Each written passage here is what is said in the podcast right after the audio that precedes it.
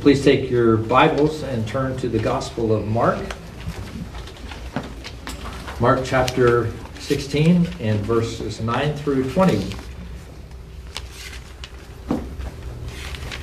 Let me begin with verse 8, actually. And they went out and fled from the tomb, for trembling and astonishment had seized them. And they said nothing to anyone, for they were afraid. Now, when he rose early on the first now, yeah, when now when he rose early on the first day of the week, he appeared first to Mary Magdalene, from whom he had cast out seven demons. She went and told those who had been with him as they mourned and wept. But when they heard that he was alive and he had been seen by her, they would not believe it. After these things, he appeared in another form to two of them, and they um, were walking into the country. And they went back and told the rest, but they did not believe them.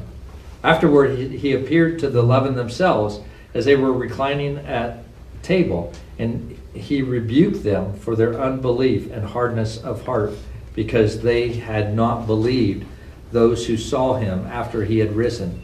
And he said to them, Go into all the world and proclaim the gospel to the whole creation. Whoever believes and is baptized will be saved, but whoever does not believe will be condemned.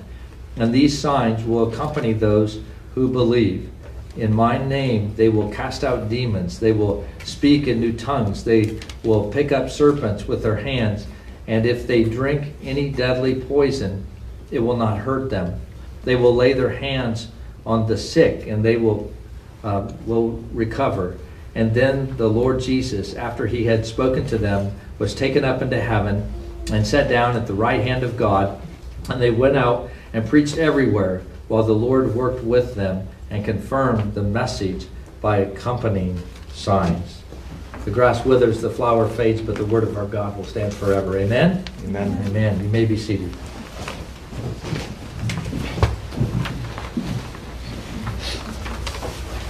I, I'm so thankful last week uh, that Brad could come and, and preach the Word of God. I was feeling very much under the weather. I was hoping to preach, and I kept waiting further in the week, thinking I'll be better and I'll be better.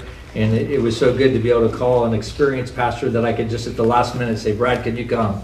And he uh, responded to that call and was able to be here. So I'm so so thankful for that. But it's really good to be back with you today, to be on this side of death once again and uh, instead of uh, feeling so terrible, and uh, to be able to bring God's word to you. But before I do that, well, let's go to the Lord in prayer this morning.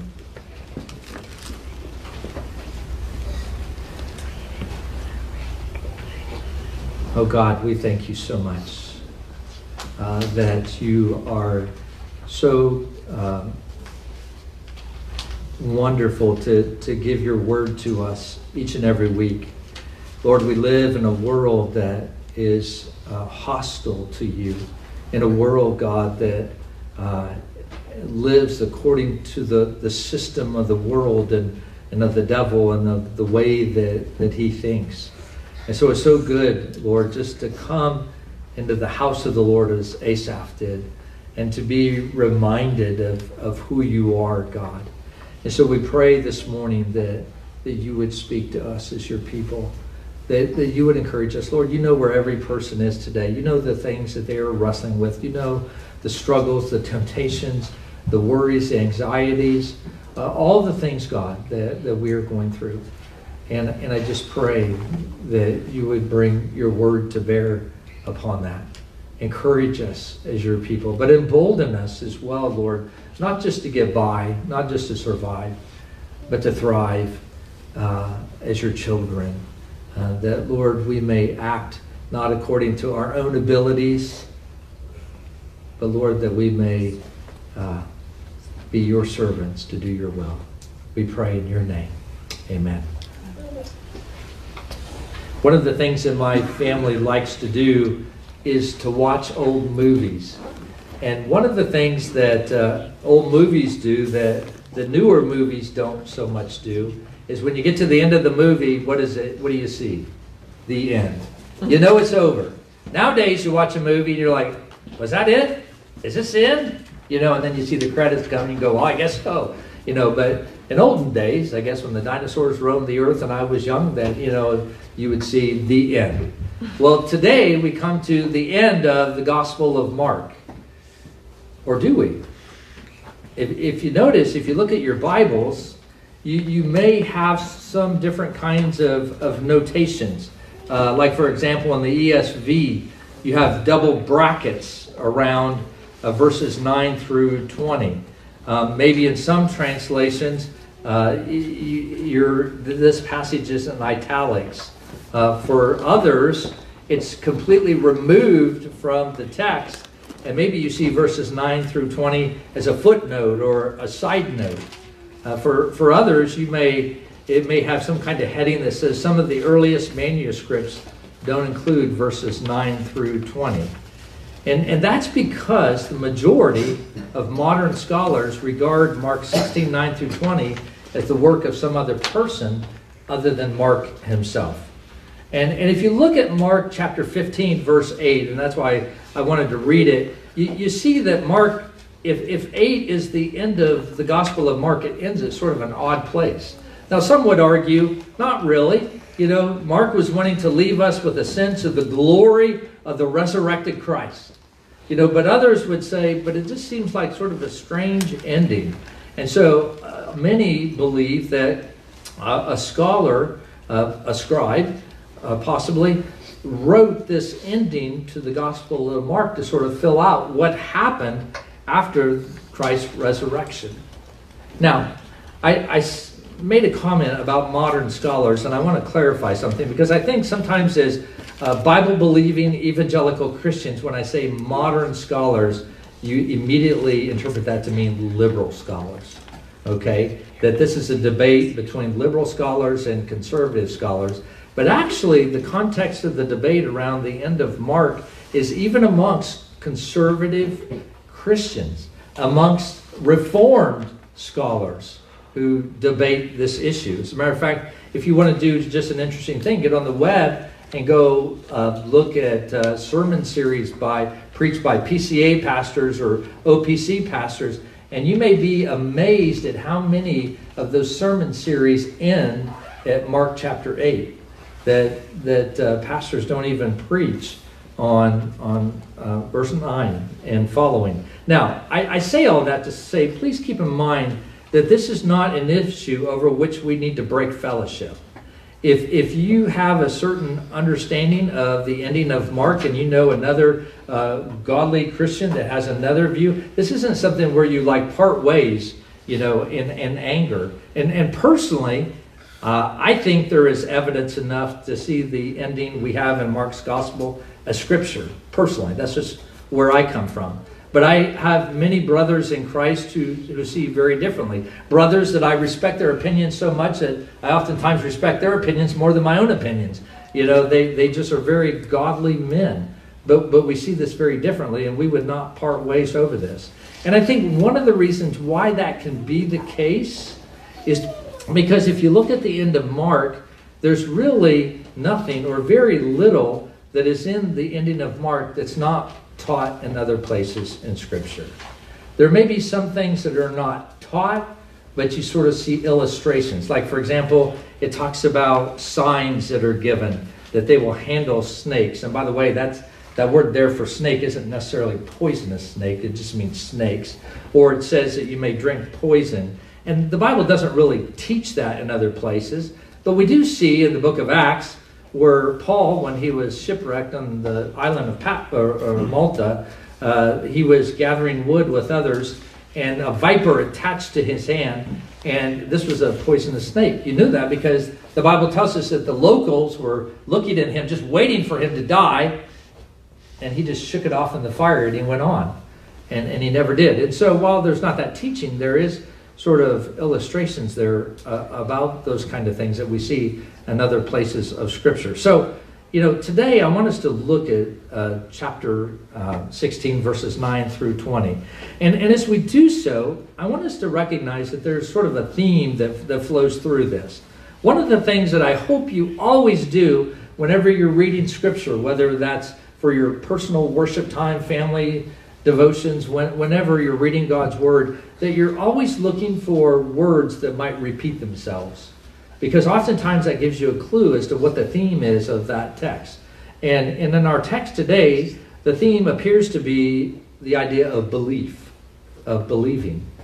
Um, if you look at just these 12 verses, seven times we see either the word belief or some variation, it might be unbelief or something like that, that shows up in this text. Uh, one time in verse 11, we see it one time in verse 13, twice in verse 14, twice in verse 16, and then once in verse 17. So in 12 verses, seven times we see one word repeated. That should give us a, a hint as to, to what the passage is about. Now, before we jump into that and we talk about that, let me just sort of give you some background. If, if you go back to the beginning of Mark's Gospel, to chapter 1, uh, I know we've been in this, actually, I looked it up uh, last night to see how long we've been. This is the 59th sermon on Mark. So it's been a while since we've been uh, in Mark. And if you go back, though, to Mark chapter 1, verse 14, uh, you, see the idea of, of belief. And uh, if you remember, Mark opens with John the Baptist. And then we read in Mark 1:14, now after John was arrested, Jesus came into Galilee proclaiming the gospel of God and saying, "The time is fulfilled and the kingdom of God is at hand. Repent and believe in the gospel. And so there's that call to repent and believe. And those two ideas always go together. And uh, so Jesus is not only making this proclamation, but then later on in Mark's gospel, in chapter 8, he sort of shares a little bit more about the kingdom of God, and, and specifically about the king himself. Okay, here is Christ. He is the Messiah, which means he is the king who is going to rule over Israel. And, and Jesus wants to share with his disciples what that's going to look like because it's a little bit different than what they're used to. I don't know about you and I, we don't necessarily think in terms of kings. We think in terms of presidents or, or senators or congressmen, you know, that kind of structure. But still, if we thought of a king, we would think of somebody who had power, someone who had authority, someone who ruled over a people. Hopefully, it would be a benevolent king, but not necessarily. But they would have that sense of authority and power. And the reality is, that's how the disciples would have thought of a king, too, as well. But Jesus wanted to say to them, guys, wait. Actually, the Messiah is a little bit different. You know, it, it's not, it, his authority and his power is there, but there's a sense of service, there's a sense of suffering, there's a sense of even death that will come. If you look at Mark chapter 8, verse 31, uh, it says, And he began to teach them that the Son of Man must suffer many things and be rejected by the elders and the chief priests and the scribes and be killed. So, for Jesus to be the king or the Messiah meant that he would have to face the cross, something that was an abomination to to the disciples. But, but he doesn't stop there. He, he ends verse 31 this way, and he says, And after three days, rise again. In other words, he's going to come back to life. Now, Jesus told his disciples exactly what was going to happen so that they would know what to believe concerning Jesus. And then Mark records in verse 32, and he says, and he said this very plainly. In other words, he said it very clearly. He said it in a way that they could understand. And I would suggest to you that, that he did say it very clearly, because if you look at the end of verse 32, Peter's reaction to this is pretty extreme. Peter took him aside and began to rebuke him. In other words, this can't be the way it is. This is not what happens to a king. And uh, to that, Jesus spoke the notorious words, Get behind me, Satan, in verse 33. And then Jesus says to them, Believe in me, follow me, uh, do what, what I say. Now, that's the background to our passage today. Because Jesus has said all these things, the disciples have seen all that Jesus has done. They have heard all that he has taught. They had the death and the resurrection that was set before them. Jesus didn't even do this do this only once in chapter 8, but he also did it in chapter 9. He did it in chapter 10. He, he repeated it over and over and over and over, almost as if to say, look, if you guys didn't get this, let me say it again so that you'll understand. So they did that. And now, where are the disciples in chapter 16? They're wrestling with their faith. They're struggling. They're struggling with their faith. Can you relate to that? Can you relate to that? Maybe you've grown up in the church and you've gone to Sunday school all your life. They don't do this anymore, but when I was a little boy, they actually gave you attendance pins for Sunday school. And, it, you know, it had like this pin at the top, and then you could have all these bars that were like coming down. It's like really impressive. You know, you could like wear this in Sunday school, and say, look, I've not missed Sunday school in years, you know, and stuff like that. Uh, they don't do that. Probably a good thing they don't do that, you know. Our pride couldn't take it. But anyway, you know, you, maybe you were that kid and you knew all the answers in Sunday school. Maybe you grew up in a Christian home and your parents faithfully taught you God's Word and you knew those things and you've heard about Christ from the time. You just don't ever remember a time when you didn't know Jesus. And yet you may be struggling in your faith. You may be wrestling with unbelief. Well, that brings us to our, our first point in verses 9 through 14, and that is Jesus' appearances. His appearances. And there were actually three appearances that, that Jesus had. First with Mary Magdalene in verses 9 through 11, then the two disciples on the road in verses 12 and 13, then finally to the 11 themselves in verse 14. Look, look first of all uh, at the one with Mary. You know, after Mary saw Jesus, she went and she told the disciples it says in verse 10 who were weeping and mourning. Now, I think we have to be very uh, empathetic towards the disciples. You know, I think sometimes we can judge the, the biblical characters too harshly. You know, think, why well, I can't believe they acted that way. And yet, if we look at our own lives, oftentimes we struggle with the same kind of things. But they, the, they had had their world rocked. The circumstances that they had just encountered over the last number of days had, had really uh, devastated them. And, and it's interesting, though, if you look at the circumstances that they had gone through, it really had bored out what the Word of God had said. I mean, Jesus had told them exactly what was going to happen. And, and the Word of God, you know, uh, came true. The circumstances showed that out. So, so the challenge wasn't so much that the circumstances that they encounter challenge God's word as much as it challenged their desires and their expectations. They had certain things that, that, they, that, that they knew just had to be true. And, and I just think, how often as Christians do we do the same thing? That as we go through the trials in our life, as we go through the temptations, as we go through all sometimes very difficult things, it's not that God's word hasn't addressed this. It hasn't even been that God's word hasn't told us you will suffer for the sake of Christ. You will go through these trials. You will go through these difficulties. You know, but it's that it didn't meet our expectations. It didn't fulfill the desires that we had. And that's really the things that we're struggling with, even though we may think that we're struggling with God. Well, anyway, uh, the, the scene that's portrayed here in these verses in 9 through 11 is very powerfully laid out in John chapter 20. And so if you want more details, you can read that. But notice that the disciples would not believe Mary. That's what it says. They would not believe Mary. Now, interestingly, in the Greek, the phrase is even more emphatic than it is in the English.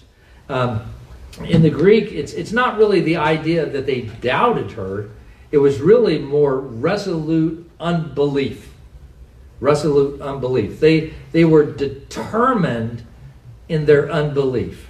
They, they had set themselves in their unbelief. It wasn't just merely that they doubted Mary's words, but they had settled into a state of unbelief. They would not believe. Well, then, out of that group of disciples, and two of them were on a road out into the country. And actually, Luke tells us in chapter 24 of his gospel that they were going on the road to Emmaus, and Jesus appears to them. And it took them a while to figure out who Jesus was, but eventually they did towards evening. And they immediately return to tell the others, and they tell them that they've seen the Lord. And this time, it says in verse 16, they did not believe. It's not that they would not believe, they did not believe. Here again, the language is not the idea that they were wrestling with doubt, but they had descended into the depths of their unbelief to the point that it had become their estate, their, their mindset. And the condition of their heart is really more of a hardness of heart. You see that hardening of their heart. And so in verse 14, we see the third appearance, and that is Jesus' appearance to the 11. Now, here again, if you want more details about that, you can look at John 20, verses 19 and following. But here in Mark, we see that Jesus appeared, and it says he rebuked them for their unbelief and hardness of heart, because they had not believed those who saw him after he had risen. You see, even though these disciples had seen it all, and they had heard it all, they had been with Jesus, and they saw everything he taught, they descended into unbelief and hardness of heart, so much so that they would not even believe the witness of those that they had known and respected for so long. But in this moment, what I want you to see is even though the apostles and the disciples were faithless, Jesus is faithful. Jesus is faithful. Look at verse 15, and that, that brings me to our second point uh, Jesus' commission. Uh, Jesus makes these doubting disciples his ambassadors, his witnesses to the world. Jesus bestows on them incredible privilege of the Great Commission. Now, I don't know about you, I would not have done that. You know, if these guys are doubting, these would not be my top picks to go and spread the gospel around the world. But that's what Jesus did. And, and in Matthew 28, we have this great wording of the Great Commission. And many of us have memorized that and we know we're very familiar with that. But here in Mark, his description is much more concise, and yet it's beautifully stated. Look at verse 15. And he said to them, Go into all the world and proclaim the gospel to the whole creation. Now, the word go is, is not in the imperative, it's not a command, it, it's a participle. And so it's best translated as you are going. Okay? Um, as you are going, proclaim. In other words, make known this glorious message. And the message, of course, is the gospel, or uh, literally the great good news. Now, I don't know if you've ever been told something incredible, some incredible news, and you were just bursting to tell someone, okay? And but yet you have been sworn to secrecy. Maybe kids, maybe it's your parents have told you what they're getting your brother or sister for Christmas. And you're like so excited, you're like, oh, they're just gonna love this. And you just want to tell them, but ah, you promised you wouldn't tell. And so you're wrestling to keep it in and it's bursting in your heart. And you just want to tell someone, right? Have you ever felt like that? And it's not just you kids, I can guarantee you, your parents have done the same.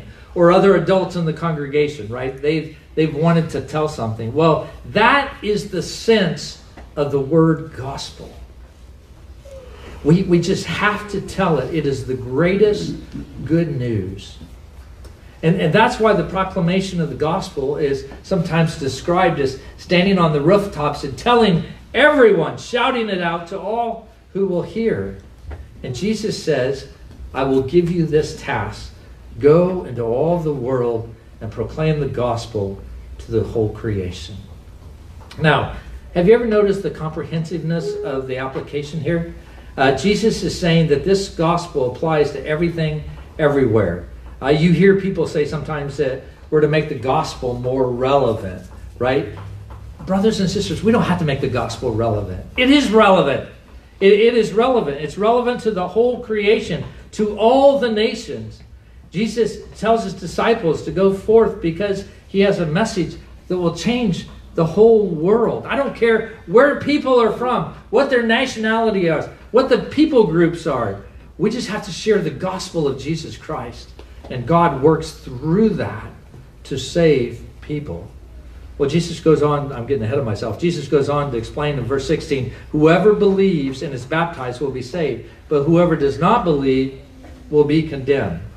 Now, there are a couple of uh, uh, passages in here where people have taken them sort of out of context or in, in a misunderstanding way and have developed uh, uh, doctrines or practices that are contrary to what Scripture says. One is snake handling, you know, as far as you will handle snakes. And so you see some churches, especially in the Appalachian Mountains or other places, where they do snake handling. And that's not necessarily what the passage is talking about. But another one is those who uh, would hold to baptismal regeneration, that you have to be baptized in order to be saved. And they, and they sort of get that from this text. Whoever believes and is baptized will be saved.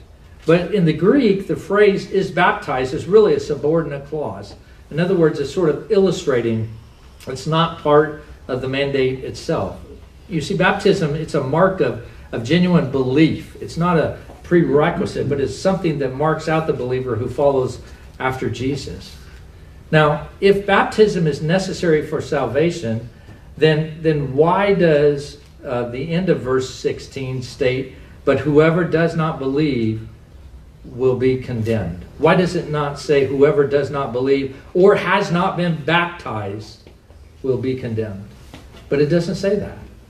And uh, so uh, we need to be careful there to, to get the gist of what Jesus is saying that if we believe in him, uh, whoever does will be saved, but whoever does not believe will be condemned. The message is very clear. And then Jesus confirms that, that message in verses 17 and 18. Likewise, in verses 17 and 18, we have sort of a, a subordinate manifestation. In other words, these charismatic signs are, are not mandates, they are confirmations of apostolic calling. They are showing uh, the apostolic calling that is here. In other words, what I'm trying to say is the proper purpose of the signs really is articulated in verse 20 that God confirms his word by the signs that accompany it. That these signs were to be to those who preach the gospel to confirm their message. And in other words, there would be certain events that would accompany the apostolic preaching of the good news of Jesus to authenticate their message. Because if you think about it, if anybody showed up and said, God sent me, you know, who are you to say that, that God didn't send me? But you also could question did God really send this person or are they a false prophet? Well, so God would give them signs that would show that they were from Him. And we see that in various texts. Look, if you would, to Acts chapter 2, verse 22. Acts 2 22. Um, even Jesus did miracles to show that he was from God. Acts 2:22 says, "Men of Israel, hear these words: Jesus of Nazareth, a man attested to you by God with mighty works and wonders and signs that God did through him in your midst. So he did that to show that sign. We also see it in Acts chapter 8. Um, flip over a couple uh, chapters, Acts 8, uh, verse 4 through 7.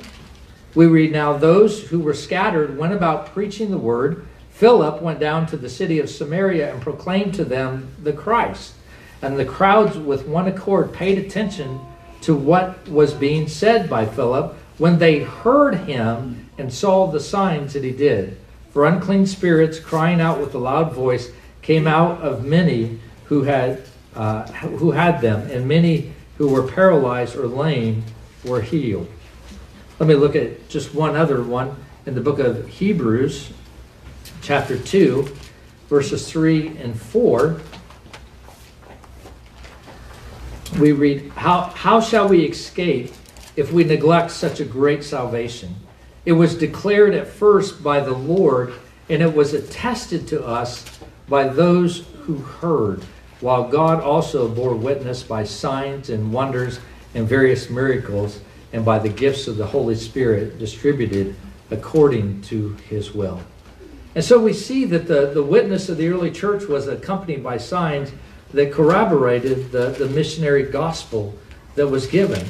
And while Jesus is saying to his disciple, uh, what Jesus is saying to his disciples is that he would bestow upon them the power that they needed to do the work that he had called them to do. And so, you know, where some people look at this passage and, and get a little confused because it says, whoever believes will receive these gifts, verse 20 sort of clarifies who he's talking about when he's talking about those who believe. That it's those that are going and preaching the gospel. And that's why Matthew Henry says, These signs shall follow them that believe. Not that all who believe shall be able to produce these signs, but some, even as many as were employed in propagating the faith, and bringing others to it, for signs are intended for them that believe not. In other words, as Paul says in 1 Corinthians 4.22, uh, that, that uh, the gifts, like tongues, for example, are for unbelievers, not for believers. And so you have Jesus appearing before uh, those that were his followers. You, you have Jesus who gives his commission to his disciples. You have him um, commending his message, and now you see Jesus' ascension in verses 19 and 20. In verse 19, uh, Jesus ascends to heaven, as we see, uh, and we read that in Acts chapter 1. But now, with Jesus sitting on the throne of heaven, we read, And they, the disciples, went out and preached everywhere, while the Lord worked with them and confirmed the message by accompanying signs. You know, as they went out and they preached the message, that word message there is the word logos, which is the word for word. So as they preached the message, as they preached the word of God, we see here that Paul talks about that the Lord worked with them. And, and it's good to be reminded of the Lord's work through his word. God uses the preaching of the word, which is foolishness and a stumbling block to most people. Unfortunately, it even has become a stumbling block in some sense to some Christian churches. Some, some churches who have said, you know, the preaching of the word is, is really uh, inadequate, and so we need to have video or we need to have some other venue or media uh, to attract people's attention so that we can give them God's word through that as if it's not sufficient. But God uses the preaching of His word and He uses it to change the stubborn, unbelieving heart, the hard heartedness, to give people new hearts and hearts that will believe Christ by faith. Um, let me show you something really interesting. If you look back at verse 11, where it says that the disciples would not believe, okay, that shows the condition of their heart. That actually is the same Greek word in verse 16, at the end of verse 16, where it says, But whoever does not believe will be condemned. In other words, Jesus took the heart of unbelief that was in the disciples the same heart attitude uh, that would be condemned by him if people continued in that state of unbelief. And instead, Jesus changed his disciples' hearts and he rebuked them and he called them to repent and believe. And so, one moment, you have a doubting Thomas that uh, doesn't believe until he puts his fingers in Jesus's body parts to, to show the, and his hands to show the, the nail prints. And the next moment, you have a missionary to India. Because God changes the hard heartedness. And God still does that today. He takes those who are hard hearted towards God, and Jesus gives them rights to become children of God. And He takes and He turns them into powerful witnesses for Himself. Do you believe that? Do you believe the great good news? Do you believe that Jesus Christ is at work through his word today? That even what I'm doing right today, this morning, Christ is working in and through that in your lives and those that are hearing this message, maybe via the live stream. I have to be honest with you this, this week as I was preparing the sermon, you know, you know you're, you're you're not feeling well you're sick you're sort of recuperating i'm feeling well now but you know all week long i was sort of getting stronger and i was just thinking i hope i can get a sermon done and you know as i was reading this passage i thought i'm not just preparing a sermon. I'm not just preparing a sermon. Brothers and sisters i am proclaiming the word of god. And jesus christ is at work through the preaching of his word to accomplish his purpose. Now we may not have the signs that, that, that are here today uh, because we don't need that, because we have the Word of God. You want to know if I'm a preacher of the Word of God? You don't need signs to show that. You can just look in here to see if the things that I'm saying, if it comes from the Word of God. And that's why, as you look at the New Testament, even as you, you get further into the New Testament, you see that it talks much less about signs, and the Word is more the focus. As you look at the epistles, it's the preaching of the Word of God that, that is the, the focus that's there. But that doesn't mean that God's Word is any less effective in changing the hearts of men and women and children. And so this morning, do you speak the Word of God to yourself as you go through the trials of your life? Do do you speak the Word? Do you read the Word? Do you meditate? Do you see what it says? Do you see and do you distinguish the difference between what God has said and what He's promised and what He's told us in His Word, and the difference between that and our own expectations of life and our own desires of life?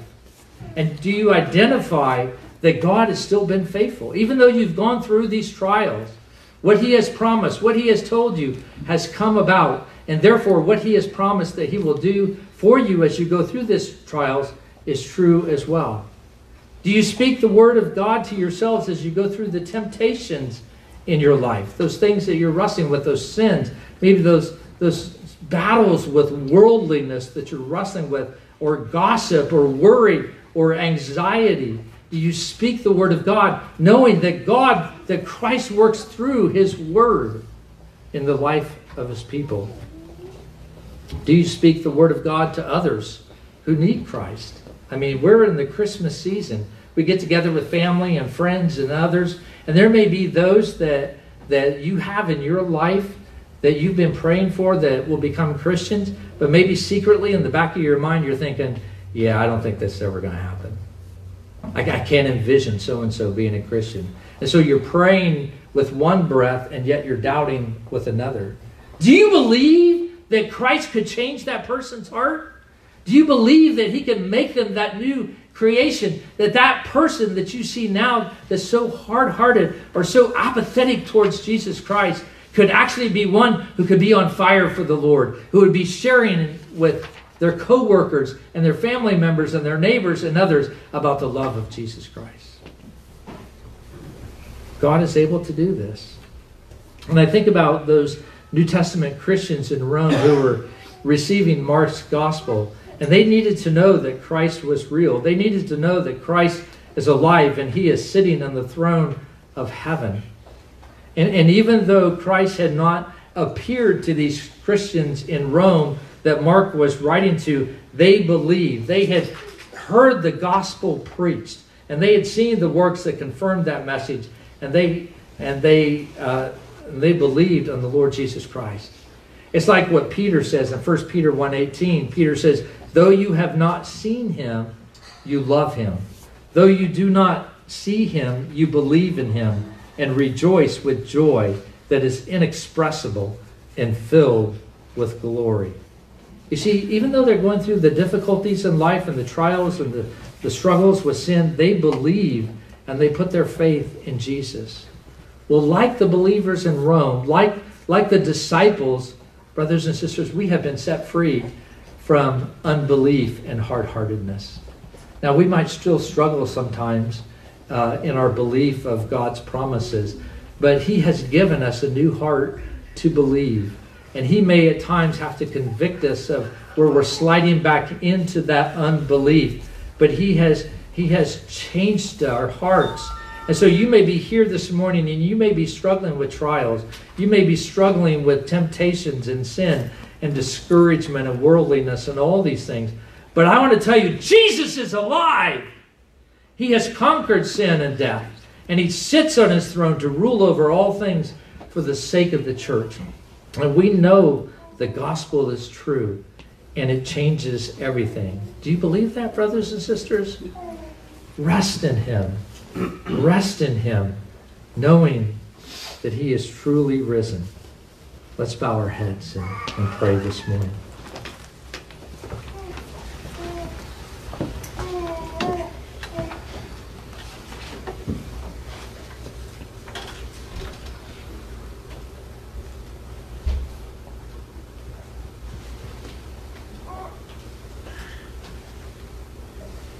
Father, we, we thank you so much for the word that you have given to us today.